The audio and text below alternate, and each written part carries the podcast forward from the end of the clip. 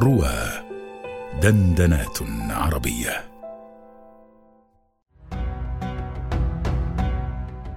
آيات وأبيات مع الأستاذ أبي قيس محمد رشيد على رواه.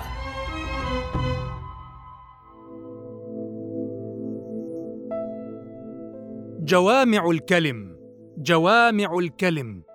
فن خاص من فنون البيان يتعلق بأفراد المعاني التي تندرج تحت الألفاظ بحيث تكون المعاني المندرجة تحت العبارات كثيرة جدا أو غير متناهية. وهو نوع من الإيجاز المعروف في البلاغة بإيجاز القصر بحيث تكون المعاني كثيرة جدا أو تكون غير متناهية ولكن العبارة تامة وقصيرة. ومن هنا نفهم لماذا وصف كلام النبي صلى الله عليه وسلم بأنه من جوامع الكلم.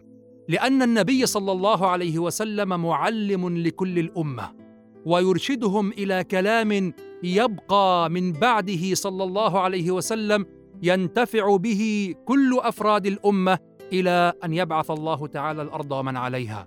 ولهذا يجيء صلى الله عليه وسلم كلامه مختصرا. ولكن أفراد المعاني تحته غير متناهية. جوامع الكلم هل وقعت في الشعر؟ وقعت في الشعر ولا سيما في الشعر الذي يعرف بشعر الحكمة. مظنة جوامع الكلم هي الحكمة كما نرى في الشاعر الجاهلي القديم زهير بن أبي سلمى إذ يقول ومن لم يذد عن حوضه بسلاحه يهدم ومن لا يظلم الناس يظلم ومن هاب أسباب المنية يلقها ولو رام أسباب السماء بسلم. هذه الأبيات تصدق على كل أفراد الناس لأنها متعلقة بحقيقة في الناس. ومن هاب أسباب المنية يلقها سنموت سنموت على كل حال. من هاب أسباب المنية يلقها. ويقول ومن لم يذد عن حوضه بسلاحه يهدم. في كل الأمم على مستوى الأمم والأفراد إذا لم تتحلى بالقوة الرادعة فإن حوضك يهدم وإن حرمتك تستباح. انظروا كذلك إلى الشاعر أبي ذؤيب الهذلي إذ يقول والنفس راغبة إذا رغبتها وإذا ترد إلى قليل تقنع. يصدق على أفراد كثيرين بل أفراد غير معدودين. ولكن قد يأتي هذا الوصف جوامع الكلم في شعر هو أبعد ما يكون عن الحكمة.